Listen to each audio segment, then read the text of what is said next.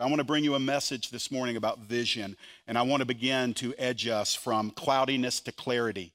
This has a direct impact on our assembly here, those that are watching online, those that are in other parts of the world. We want you to know what God is doing, and so we begin this morning to go full and happy disclosure. Habakkuk chapter 2, I want to read four verses. Habakkuk says, I will take my stand at my watchpost and station myself on the tower and look out to see what he, God, will say to me and what I will answer concerning my complaint. And the Lord answered me Write the vision, make it plain on tablets, so he may run who reads it. For still the vision awaits its appointed time, it hastens to the end, it will not lie. If it seems slow, say those next three words with me wait for it. Say it again. Wait for it. It will surely come, it will not delay. Behold, his soul is puffed up, it is not upright within him, but the righteous shall live by his faith. You may be seated. Father, as we come before you with ancient words that you have preserved to our generation, we welcome the teaching ministry of the Holy Spirit now. We ask, Lord, that the gift of faith that Paul talked about, which also comes from the Holy Spirit, would be granted across the board in every chair in this room this morning. I pray, Lord, for every word of doubt that the enemy might hiss, for every component of skepticism in our own flesh for any fear or worry that might try to climb to first position in our hearts. We rebuke it, we renounce it, and we evict it in the name of Jesus Christ. Lord, make us to be people who have ears to hear and hearts to believe this morning. In Jesus' name, church said, Anytime where God wants to do a work, we usually see him working through what I call human instrumentation. Now, God is sovereign. He can do whatever He wants to do, whenever He wants to do, with absolutely no human involvement at all. That's how creation came into being. He spoke it in fiat, and there it was, and there it is today. But typically, when God wants to advance the kingdom, when God wants to bring forth um, um, increase in the message of redemption and the work of redemption, he typically is going to use the body of Christ in our generation. He's going to use the church. He's going to use believers. And because of that, we have to receive from the Lord marching orders. We have to understand what He is doing, and we have to understand that by faith. We have to discern also what He's calling us to do, what is our part doing uh, in this work of the Lord in our generation. And ultimately, we have to agree in joyful, submissive faith to say, You are the Lord, we are the servants, you are the Father, we are the children, and we will follow you. And when that equation is completed between God and His people, great glory is brought to Him and great benefit and blessing is brought, brought to us. Habakkuk is in a time period that's not unlike ours in our day. He's living in a world that has turned its back against God. Even God's covenant people in Judah had turned their back on God. They were steeped in idolatry. And Habakkuk is an oracle of God, he's a prophet of God. And he's looking around his generation and he's seeing evil abound, and God seems altogether absent. God's not stopping it at every turn of the corner. Seemingly, the Lord is letting people get away with evil while Habakkuk is longing for righteousness. And so, in the first chapter, he asked five questions. I believe these will be up on your screen. These are questions he asked God How long must I cry before you will hear me? The second question is Why are you letting me see all this sin and yet doing nothing about it? The third question isn't it true that you're the everlasting God who does not change? The fourth question How are you letting our enemy triumph over us, your covenant people? And then in verse, uh, and the fifth question is, are you going to let them, the evildoers, both in Judah and coming against Judah, are you going to let them get away with this continuously? Habakkuk is living in conflict.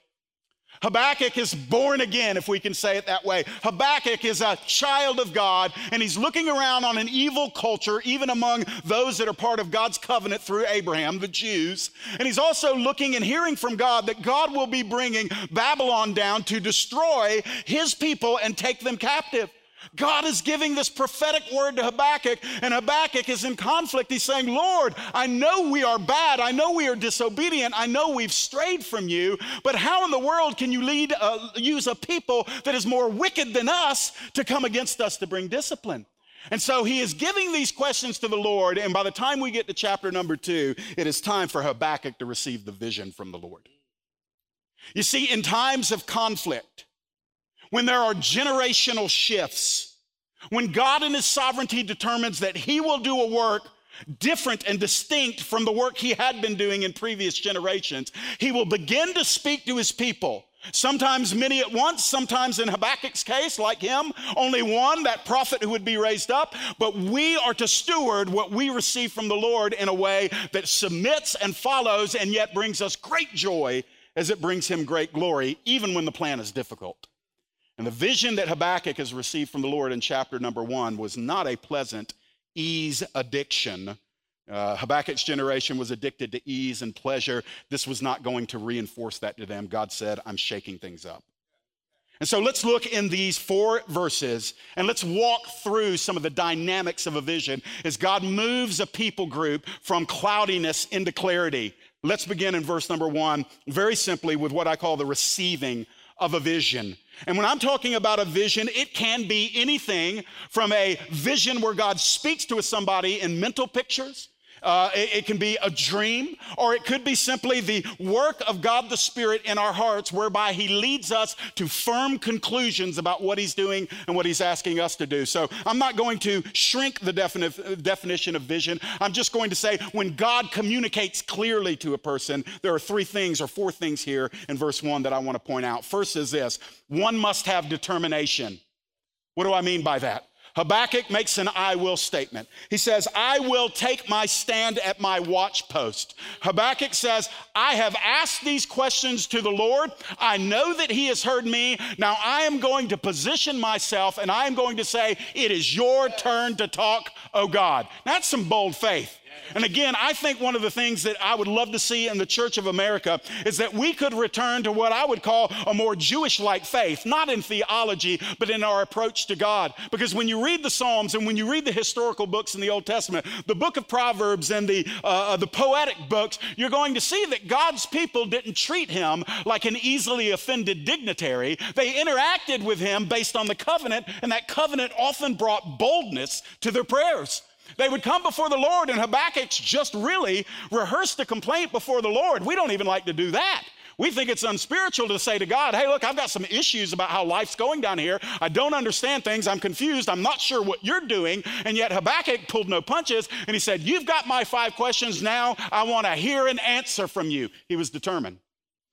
Uh, I believe one of the things that will help us in the body of Christ is if we really get back to some very simple roots where we believe that God still speaks today.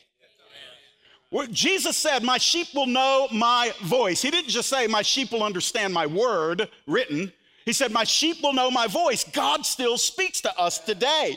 And what he speaks will always be consistent with scripture, but he does want to talk to you. Prayer is not only us telling God what's on our heart, but prayer involves the counterbalance where we say, like Habakkuk is doing, You've heard me, now I need to hear from you. So you've got to have determination. Don't let anything steal your determination to hear the Lord's voice, his will for your life. The second thing is still in verse number one. And forgive me for using the picture speech here, but one must find elevation, not only determination, but elevation. Look what Habakkuk says. He says, I'm going up on the tower. I'm going to get away from the horizontal noise. I'm going to get alone. I'm going to go up on the tower. I'm going to pursue the heights wherein my God resides, and I am going to get away from it all because I want to be elevated in what I uh, in my posture so I may hear the Lord. Now, we don't have to climb on the roof of the building. You, you, don't have to get on your house. You don't have to climb Stone Mountain. All those things are fine. Be careful on the roof, by the way. But all of those things can be, I, I guess, a, a, an aspect of getting away. But how do we find elevation? How do we position ourselves to hear from the Lord? There are some disciplines that can come into the practice here. Now, listen, I'm a praying man, but there are times when praying men and women have to become fasting, pray, uh, fasting and praying men and women. Staying up late in the night, crying out to God when the body's crying out for food, crying out to the Lord when the body's crying out for sleep, crying out to the Lord, and we, we actually find ourselves elevated when we intend to humble ourselves. When we bring ourselves low, God will raise up, uh, us up high. Humble yourself, therefore, under the mighty hand of God, and He will exalt you at the proper time. And so, in Habakkuk's picture of climbing the tower, I would say that in our activity, to receive an exalted perspective, to make sure we're in a position to hear the Lord. If you want to be exalted to hear Him, then humble yourself intentionally. He will raise up with that which we bring low. So, beyond determination and elevation, you've got to purify your inclination. We're talking about receiving vision, not only for our church, but for our lives, the individuals that comprise this, uh, comprise this faith family. One must purify his inclination. Look at what Habakkuk says. He says, I'm going to look out to see what he will say to me. So, in other words, chapter one, Habakkuk, talking, talking, talking, talking, talking, talking, God responding. Habakkuk saying, I don't get all of this. Now I have more questions than I do answers. So I'm going to get to a place where I can get quiet with God. I'm going to get into his elevated presence. And now, Lord, I want to see what you have to say to me. I'm going to tell you, this needs to become a part of our prayer, the discipline of our prayer lives. Most of the times, because we've read best selling books by authors who meant well but maybe came up short, they tell us just get into the Lord and then you start out and you just open up with confession, then you move straight into praise and worship, and then you're going to go for uh, intercession for those that you love, and then you're going to petition God for yourself, and in 15 minutes, you've done your Christian duty. My friends, that is not how the church has advanced over the centuries. That may be a foundational block that's good for our fifth graders and fourth graders as they begin their journey with Jesus. But I believe better things about you and I. And so when we enter into the presence of the Lord, it's the most important thing we can be doing. But in all of our talking, get still and quiet and listen to what Habakkuk said. Habakkuk said, I want to hear what he has to say to me. Because he does have something to say to us, does he not? Sometimes when you earnestly seek the Lord, He'll give you several different things. You will hear these things if you make it a habit to earnestly seek the Lord. The first one might be a word of conviction. When God speaks, sometimes He gives a word of conviction. It'll be a deficiency in your life that needs to be addressed. He'll address it in firm love. Sometimes when God speaks, it's a word of caution. He might say, A danger in your life is approaching because the Holy Spirit knows how to warn you when something is coming against you. Sometimes it's a word of conviction, sometimes it's a word of caution, sometimes, hallelujah, I love these, it's a word of comfort. When God the Comforter, the Holy Spirit comes in and He says, This difficulty, this trial, this testing in your life, child of God, is temporary, it will not have the final say. And you have to get still sometimes because how many of you know that you're surrounded with people that want you to panic with them? Their panic is addictive, and nobody likes to panic on their own. They've got to bring somebody else into the panic room with them. And so people want you to panic, but if you'll get alone and get a word from the Lord, even though the circumstances may be valid, you have inner peace that passes all understanding. Sometimes it's a word of commission, and I believe God will do this this calendar year with some people in this body. I believe He's going to commission some people. What does that mean? It's a direction in your life. God saying, This is my vision for you. Like Habakkuk said, take it and run with it. So, all of these different things, plus a hundred things other than what I said, God might do if you will purify your inclination, if you will incline your ear to Him, incline your heart to Him. We're warned too often in Scripture that there are people who, hearing the words, miss the message. They do not have ears to hear. They do not have hearts to believe. They do not have eyes to see. And yet they have a mind. They have physical ability to hear, physical ability to see, but they don't hear the message of God. Every time when we gather together, one of the reasons we pray over these services is because the most anointed preacher, teacher, or leader can never get to the hardest spot in the audience's life. What is that spot? It is the heart and the will. There's not a skilled enough pastor, preacher, or leader in the world that can yell it long enough, loud enough, or repeatedly enough to where it will move through your ears into your heart. The heart is an area that is superintended and gardened by God the Spirit. And so we pray over these messages, and some of you will hear something about your life as you incline your ear unto the Lord. Some will not. Pray for all of us that we all might. And then, in the receiving of the vision, having determination, finding elevation, purifying your inclination, but also you've got to allow for renovation. What do I mean by that? Look at Habakkuk's honest words. He says, I, uh, and he said, I'm going to look to what he will say to me and then what I will answer concerning my complaint. What does that mean? It's a little tricky in the English and it's tricky in the Hebrew, but what he's saying is this I have said what I have said to the Lord. I'm asking him to respond. And it seems that Habakkuk is saying, I'm probably going to have to respond to his response because I'm probably going to get corrected. He's saying, I'm going to have to give an answer for my complaint. Now, nowhere is it said that God didn't want to hear his complaint. If you have a complaint, talk to the Lord about it. Don't Facebook it. Amen. Don't get on the phone. Talk to the Lord. The Lord has heard all of my complaints, and the ones that He hasn't heard are the ones that later on I wish I had taken to Him. He's the only one that can do something about what you're complaining about. And so that's why we're called to go before him. But Habakkuk knows this. Habakkuk says, Yeah, I poured it out to the best of my understanding, but when he's going to answer, he's probably going to clarify some things that I've been cloudy on. He's going to renovate it. It's what happens in vision. Um, I, I, I, don't want to get so bogged down in particulars this morning, but I, I can tell you there have been a handful of times in my life where God spoke so powerfully and clearly to me. I don't get one every day or even every month or year, but there's been a handful of times where Jesus might as well have been standing right next to me, looking me in the eye. It was that strong. But then the working out of that, what he spoke to me, always contained an element of cloudiness. Meaning I'd get the headline, but I didn't understand the fine print because he hadn't given it yet. I want you to know something about vision. God will first give you the headline to see if he can trust you with it. And then, as he trusts you with it, he'll start filling in the blanks. Lots of people don't make it past the headline because they read the headline, they misinterpret it, they see how it might affect them, they're afraid of it, and therefore they never even make it to the explanation that would have clarified anything because they bolted at the headline. I believe God's persuaded better things of you, me, and this assembly. And so the receiving of a vision is not always clarified in the instant. I, I love what Dustin said in the 9 a.m. hours. We gathered and introduced the elders uh, to the body that was uh, present there. He said, We don't have all the answers yet about what God is doing. And you need to know that.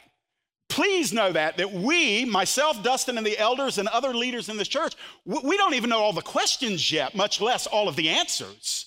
But we do know the one who is leading.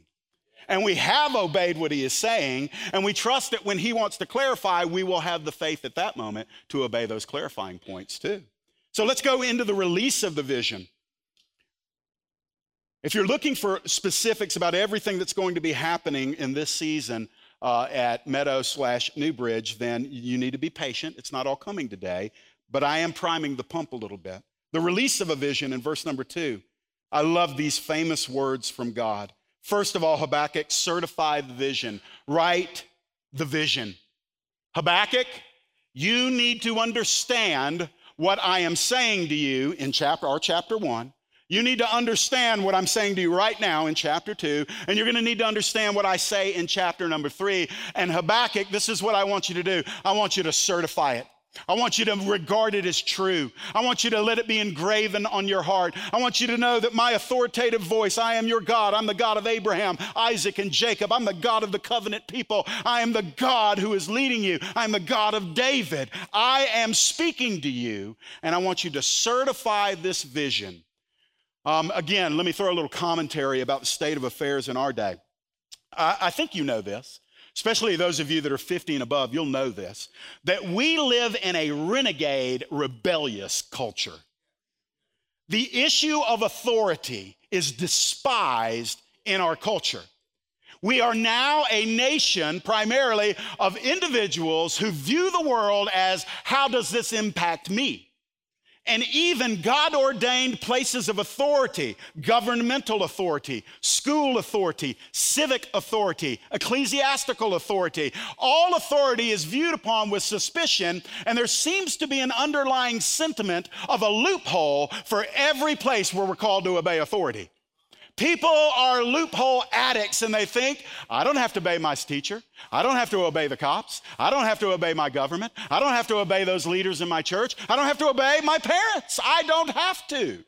And that is because for generations we have allowed the whittling away of the concept of biblical authority to now we are a generation of rebels. And so, what needs to happen in the church and even in our country, God bless that if it can be possible in our country, but definitely in the church, we need to be people who are convinced we must become people who say, Yes, we have seen the word of the Lord. We have read the word of the Lord. We know the word of the Lord. It doesn't matter what the Republicans, the Democrats, or the independents say. It doesn't matter what our culture says. It doesn't matter where this special interest group or this one says. It doesn't matter because we see in the word that God has given a vision, a kingdom vision, a kingdom plan, a kingdom pathway, kingdom principles, and a king who reigns over it all, and we will follow him. So when we think on these things, we are told, Habakkuk is told here, certify it, rehearse it in your mind, Habakkuk, understand it, and then engrave it in your heart. Um, brothers and sisters, I don't know what your convictions are. I just hope they're biblical. It was Leonard Ravenhill who said this about his generation which let's just go back. He might have said it as recently as 40 or 50 years ago, but he said this There are lions in the land, and we are busy hunting mice. This is a generation, your generation. If you're alive, your heart is beating, your brain is still functioning, you're right here, right now. This is still your generation. No matter how young or old, you're here for such a time as this. And there are lions all over the land. I'm not even talking nationally so much as I'm just talking about the spiritual climate as we approach the end of the age is anti-Christ. It is against Christ. And there are lions devouring the land, and the people of God are busy shooting little mice with pellet guns. And we must abandon lesser loyalties to embrace a kingdom vision. And if that's ever going to happen, guys like me, and other leaders in the kingdom have to express the vision and do what he says next. Simplify the vision, Habakkuk. Make it plain. Make it plain. Make it plain. There's a lot of people that are addicted to theology. And by the way, I love theology. But a lot of people want to ever deepen in theology, and some of them want to do so because they want to use it as an excuse for never getting into action. They want to stay in the seminary, stay in the classroom, stay in the hoodie, little holy huddle. And as long as we're growing deep in the Lord, listen, I want to grow deep in the Lord, but the best way to grow deep in the Lord is to use what you already know before you start learning more. Right. And so he is saying here, simplify the vision. We don't have to get more complicated. I mean, listen, I want to grow deep, but I want to move forward and grow deep. I don't want to just burrow down in a hole right where I've been standing the last 10 years. I want to move. I'd rather have a bulldozer in front of me because they can dig deep and go far. I'd rather have that than a drill bit just going down. And so we need to get behind a gospel bulldozer. That means we're going to be walking and moving. You don't need a gospel drill bit that just goes straight down where you've always stood, going deeper and deeper and deeper. No, friends, we need to advance the kingdom. And in order to do that, we've got to make the vision plain. We are doing that this month. We're beginning by priming your hearts today. Next Sunday morning on the 13th, you must be here. Cancel your tea time. Uh, put your vacation off for five hours. Do whatever you've got to do to come next Sunday morning so you will see visually and hear audibly that this is not a two man show, nor has it been from the very beginning. Dustin and I have had to spearhead much of this, but I'm going to tell you, there's no way we could have done this without aggressive and initiative help from uh, men and women that are here in the congregation. You're going to see so many of them next week. Why? Because we're making the vision plain. We're speaking behind the scenes, recruiting, empowering, and, and dispatching, but now we're also calling everybody to get involved. See, we make the Christian life so complicated. Let me just give you a couple of things here. When we're thinking about our vision and how we're going to interact here as New Bridge Church in our community with each other among those that are not yet believers in Jesus. We, we have just gone overboard, spending hours trying to think of ways to boil it down to uh, communication that we can all understand. I'm going to give you three quick things. They won't be up on the screen. You can write them down, but if you miss it, you'll hear them again. Don't worry. The first is aiming high. How will we behave as we move in gospel ministry? As we interrelate with each other, we're going to aim high. What does that mean? We will shoot for excellence in everything we do. We will, we will say that we will obey Colossians chapter 3, which says, Whatever you do, do it heartily as unto the Lord. Don't do it as unto men.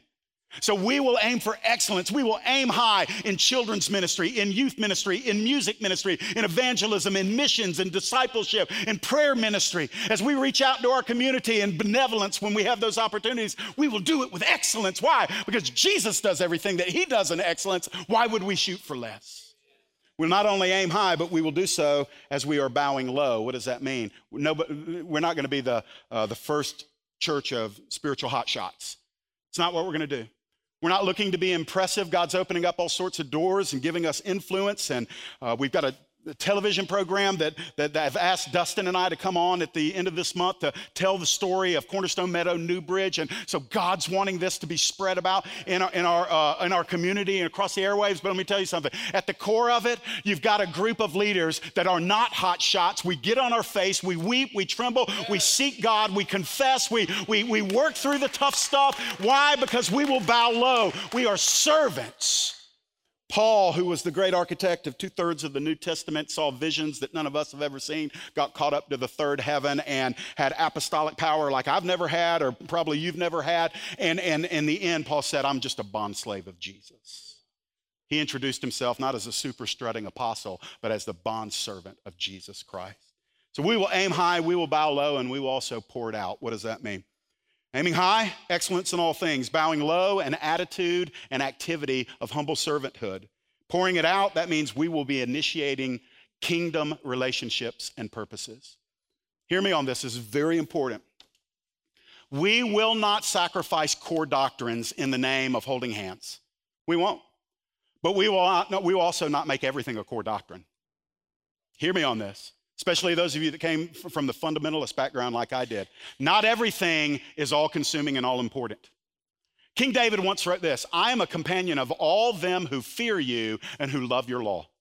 King David, the, the, the, fear of God is the Old Testament phraseology for having a redeemed relationship with God, the fear of God in covenant with God. David said, I will be a brother, a companion to all of those that fear you and have a regard for your word, who love your law.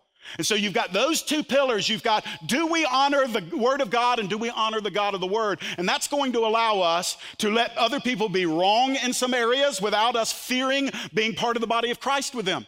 We will partner. If we're ever going to reach our community in Atlanta and Georgia, we cannot sit there chasing mice anymore. We must hunt down lions together. And some days it might be a Baptist and a Pentecostal hunting on the same team. The other days it might be a, a Wesleyan and a Methodist hunting on the same teams. You may have some non denominational guy hanging out with a Presbyterian, but they're saying this there's lions in the land. Don't worry about the mice. And so that is a covenant of intentional partnerships and relationships that'll stretch us out of the comfort zone that we've relegated ourselves to at times. Certify the vision, Habakkuk. Simplify the vision. Habakkuk, you need to make it plain on tables. Why? So that you can amplify the vision. Certify it, simplify it, amplify it. What does that mean? You need to communicate it. Write it plain on tables so that the one who runs may read it.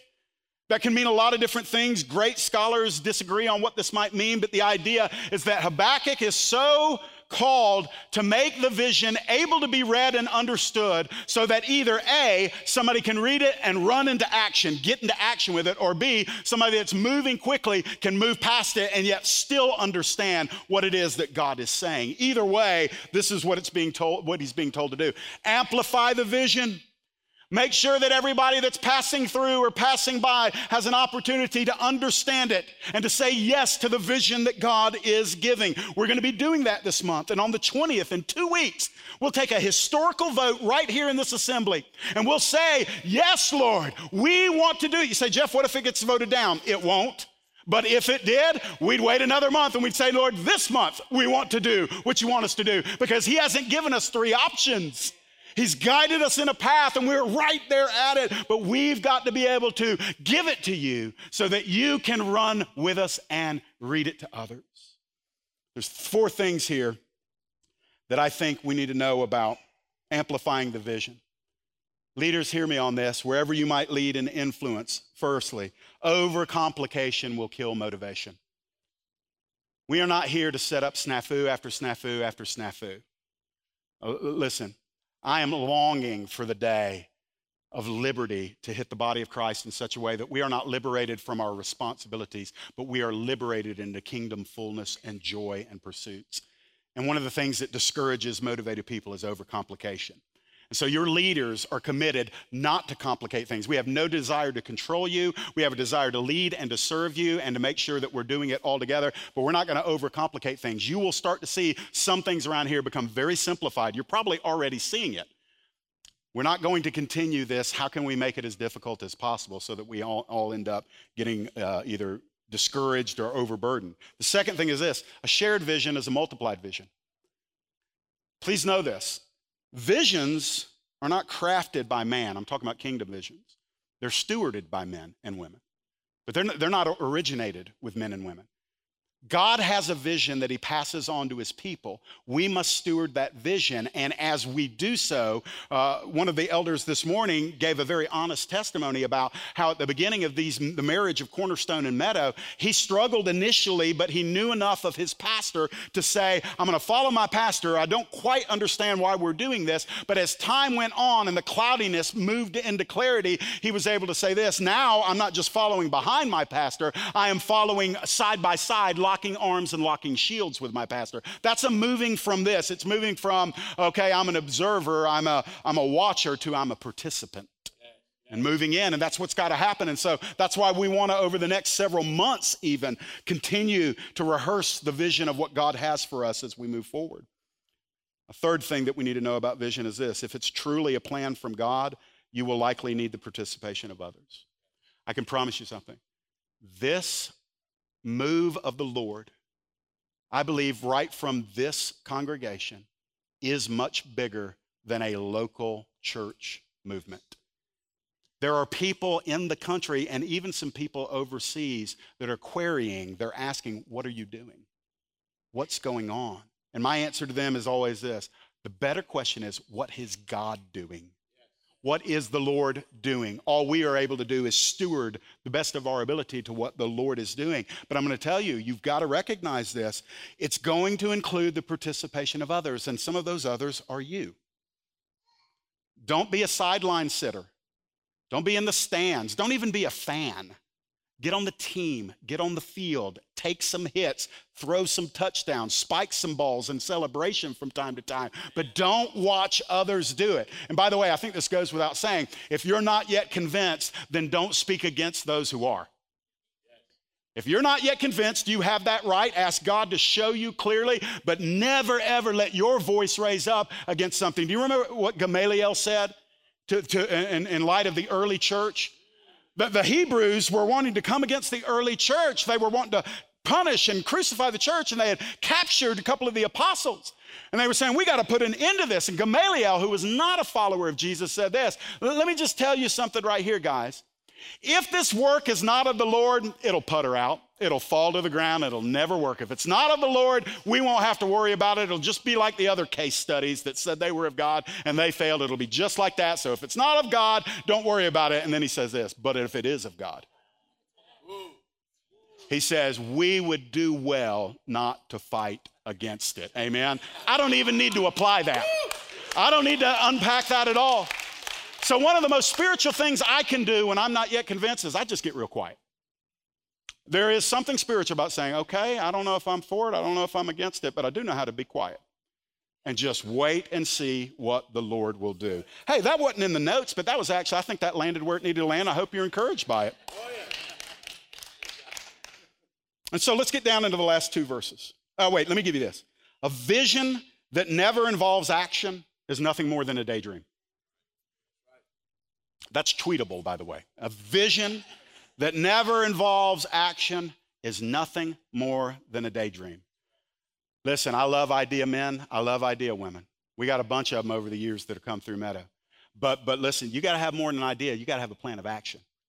And a, an idea or a vision that doesn't ever get backed by action, you're just sitting around dreaming.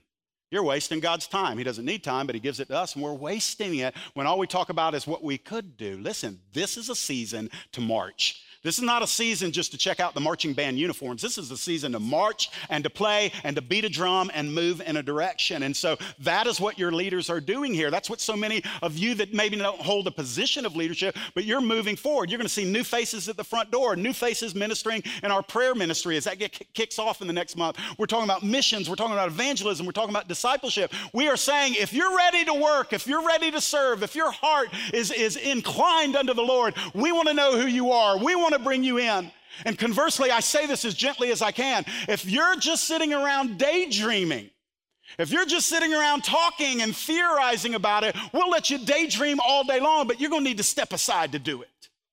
Because we are ready to march. We got a community that is getting bombarded from every angle we got people that are depressed. We got people that are sick. We got people that are dying. We got homes that are splintering apart. We've got sexual orientation of every sort ramping up in great depravity in our culture homosexual, heterosexual, pedophilia, all of this stuff. And the church is chasing mice. And those days have got to be over for all of us as the body of Christ. Why? Because, man, he made you for something way bigger yes. than perpetual debate. Anybody sick of the presidential debates yet? Yeah. You have a right to be. Those things are, I'm over it ad nauseum. I'm done. I mean, I'm just like, good night. Let's teleport to November and deal with whatever we got to deal with. See, our hope is not in who wins, it really isn't. Listen, will it make a difference? Yeah, for good or for worse, it probably will make a, a significant difference. But are you going to spend the next eight months tied up in knots, putting all the kingdom callings on our lives on pause while we wait to figure out what kind of tax effect there's going to be, or moral effect, or Supreme Court's going to get uh, uh, appointed. Come on, man. We are citizens of an everlasting kingdom. We already have an everlasting ruler, and that's the one we're getting our marching orders from. And so we'll get down to the last couple of verses.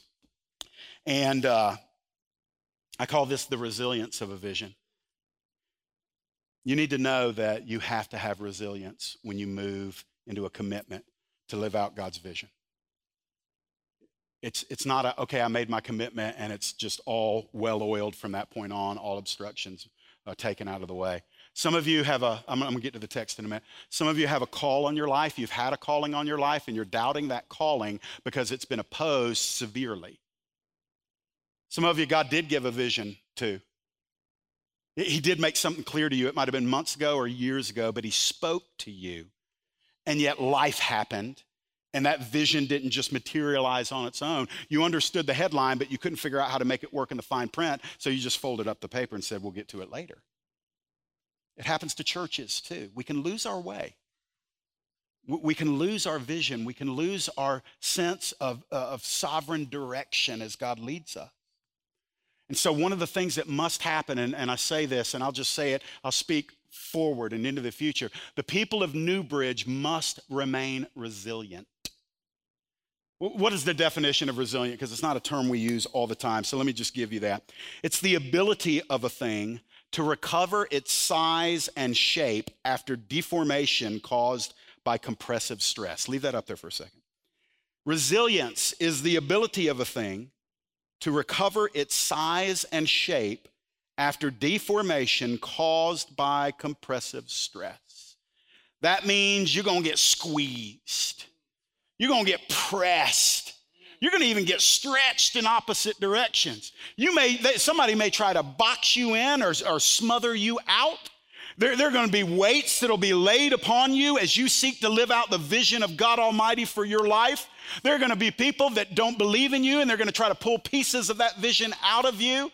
But resilience in the Holy Spirit is this I am convinced that my God is for me. I am convinced that my God is leading me, and I will trust Him to put me back into the shape He wants me to be in when everything else is trying to pull me out of it. And I believe that's a word for some of you here today. Some of your homes have been hit rocked, I mean, been rocked hard Your children, your spouse, your grandchildren have just come under the direct bullseye of the enemy. And I want to tell you something that's not coincidence. Because even the enemy has been watching humanity long enough to where he even can know when somebody's got an anointing and calling on their lives. And he can see it and he will come double time against that woman or that man and he will leave others without that kind of mark on their lives alone. And so when, you, when you're getting hammered, when you're getting stretched, when you're getting pounded, when you're getting suppressed or oppressed or rejected or, or picked apart, I want you to know something. Call on the God of all creation to give you resilience in the midst of your pursuing his will. So what does it look like? A lot of it, friends, is a word we don't like. Waiting. Waiting. I dare you to say it. Waiting. Pick a different word, Jeff, okay? Patiently waiting. I'm not good at it.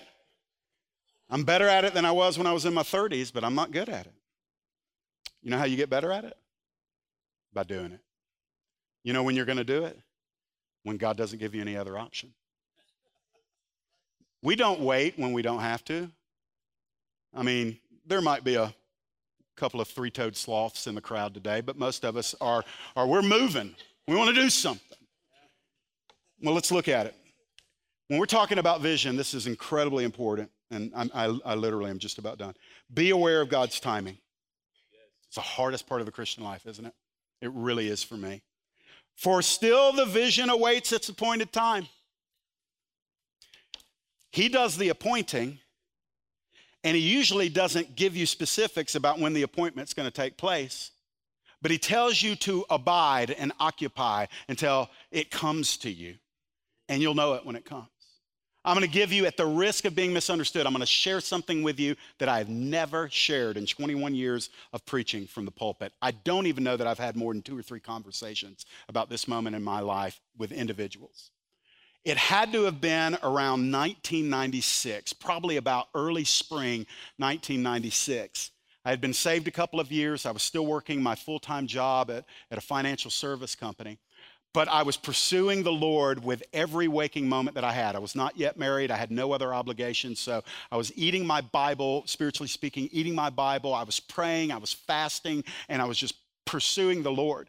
And I was renting a house in Decula from a guy who had had some rough spots and had to move out of his house, but he, he didn't have it paid off. So he, he rented me this really big house, like five bedrooms, really nice neighborhood. And so I'm just living there, kind of the caretaker while I'm working my job. And I remember it was a sunny afternoon, and I was on the floor pl- praying and I didn't even believe in the gifts of the Spirit back then, by the way. This was, I was like full blown cessationist, good old Baptist boy. Did not believe in anything other than God's word and God's sovereignty, and that was it. But I remember kneeling there on the floor and I was just praying. I remember I was weeping just over a passage of scripture that I was reading. I was deeply burdened, and I heard, not with the audible ear, but it was better than the audible ear. It was in me. I heard the Lord say, It is coming. That's all he said. It is coming. This is like 19 years ago. It is coming. So immediately I knew something had happened. I had no grid for it whatsoever. I'm like, What's coming, Jesus? Tell me now. And he didn't say another word. Nothing. When, when I was uh, searching for a wife and calling out to the Lord, God actually spoke my heart and, and told me I didn't have to look anymore because I had found her. And of course, it was Amy Samples of Alpharetta. And I knew, and I thought, maybe that's what he's talking about. She is coming. She is coming. That's what he meant to say. And, and, and I knew right away that's not, he wasn't referring to me getting married.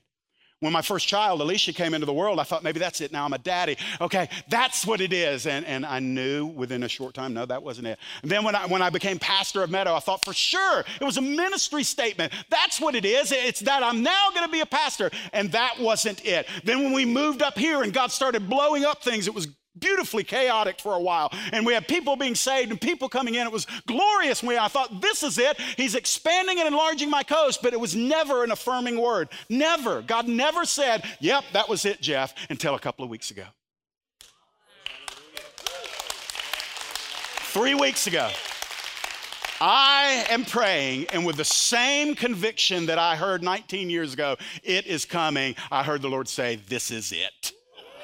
So, brothers and sisters, when I'm talking about cloudiness to clarity and God's timing, sometimes you have to wait 19 years. Yes. And the only way we get to do that is by faith. But, and I'll speak more to that moment later, but not in this message, but at a different time. But the fact that in 19 years, he picked up the conversation where he had left it off. By his grace, I was aware of its certainty. Next point be aware of the vision certainty. If it's from God, the calling, the vision, the opportunity, the open door, if it's from God, it hastens to the end. That means it moves to its intended ultimate outcome. It will not lie. It won't rest there. It won't remain untrue. It will not remain unfulfilled. If it's from the Lord, it will be done. It will be done. If he gives you a word, ask Abraham. Abraham, you're going to have descendants as many as the stars of the sea, uh, sky and the seas. Uh, you know the story. You're going to have a bunch of kids.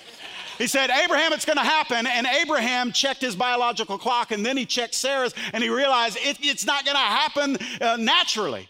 And then God made him wait years and years and years and years and years and years. And then came Isaac. See, if it's of the Lord, it will happen but you probably ought to put away your stopwatch. And you probably ought to make up your mind that you believe that his delays are not the same thing as his denials.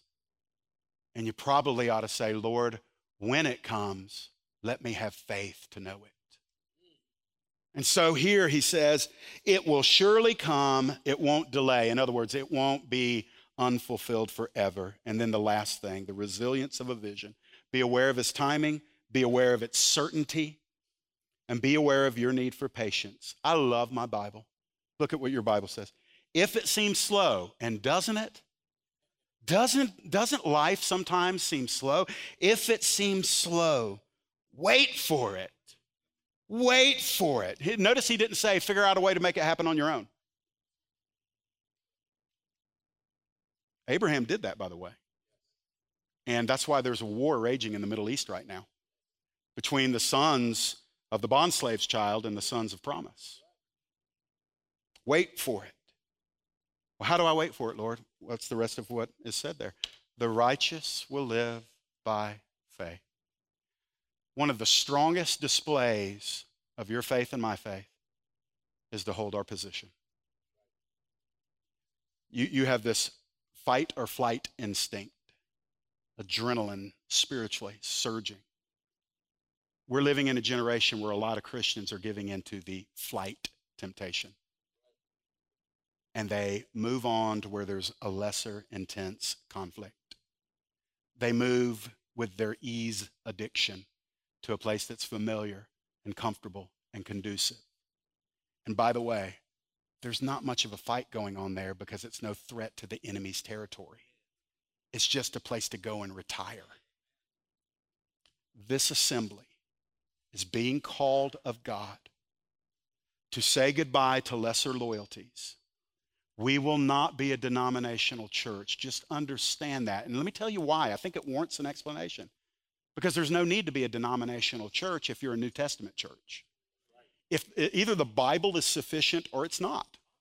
And so we will go well beyond Baptist, Assemblies God, Presbyterian, Lutheran, you name it. We're just going to go beyond all that. We don't hold ill will towards anybody from that stripe or that remains in churches like that. No, listen, we've already preached today about how we want to unite with everybody that fears God and honors His word. But at the same time, your pastors here and your elders sense a strong calling of God to say goodbye to all lesser loyalties so that we might have our complete commitment, not to a denomination not to communicate to our, our community, by the way, we are this type of Christian. Because listen, some people ride by a church sign that says Meadow Baptist and they're like, killer, I want to go there. A lot of people ride by and say, Baptist, never. And so it, it speaks to our community too. We don't want to be relegated to a, a, a box in the kingdom. We want to walk in all of the kingdom. So, with the Word of God as our guide and the power of the Holy Spirit as what fuels us and brings fruitfulness in us, we will move forward into the more specific aspects of God's vision. By the way, it's consistent with what we find in Scripture. We are to make disciples under the Lord Jesus Christ. You can't make a disciple until they're birthed as a spiritual baby. So, evangelism, discipleship, advancing the gospel, loving for and caring one another, it's been the mission of the church for 2,000 years, and your pastors and leaders aren't trying to improve upon it. It is God's vision for us. How we make that happen involves a lot of strategy, and that'll be coming up in weeks to come. Would you stand with me? Worship team, can you come?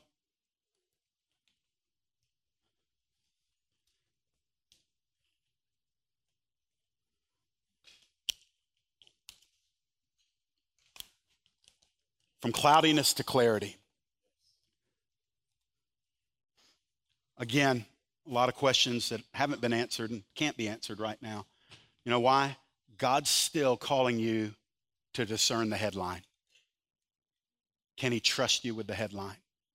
Hey, look, this is either something He's doing or it isn't. And if it's not, we have really um, mortgaged our lives and our functionality as the two local assemblies on something that isn't God's will. Now, that's, that's actually a theoretical statement I make. It's not true. But if this is of the Lord, then there is something in the midst of it for you. Some aspect of this that God will parcel out to you and He'll say, Daughter, this is yours. Don't worry about anything else. I want you to strive for excellence in this. I give it to you. I trust it to you, my daughter. He'll say, Son, and this one is yours. Don't worry about what I just gave my daughter. This is yours. This is what I'm giving you to do. I trust you with it. Take it. And he's going to do that hundreds and hundreds and hundreds of times over in this assembly. And then eventually it'll be thousands of times in this assembly. Great things are about to happen. But we have to look at the headline and say, I believe God wrote that. That's not Dustin's handwriting. That's not Jeff's handwriting. I believe God has done this because only God could do this. And so, Lord, I read the headline. You've made it plain to me. I receive it. I certify it in my heart. And Lord, I ask you now, do something great in the fine print through my life.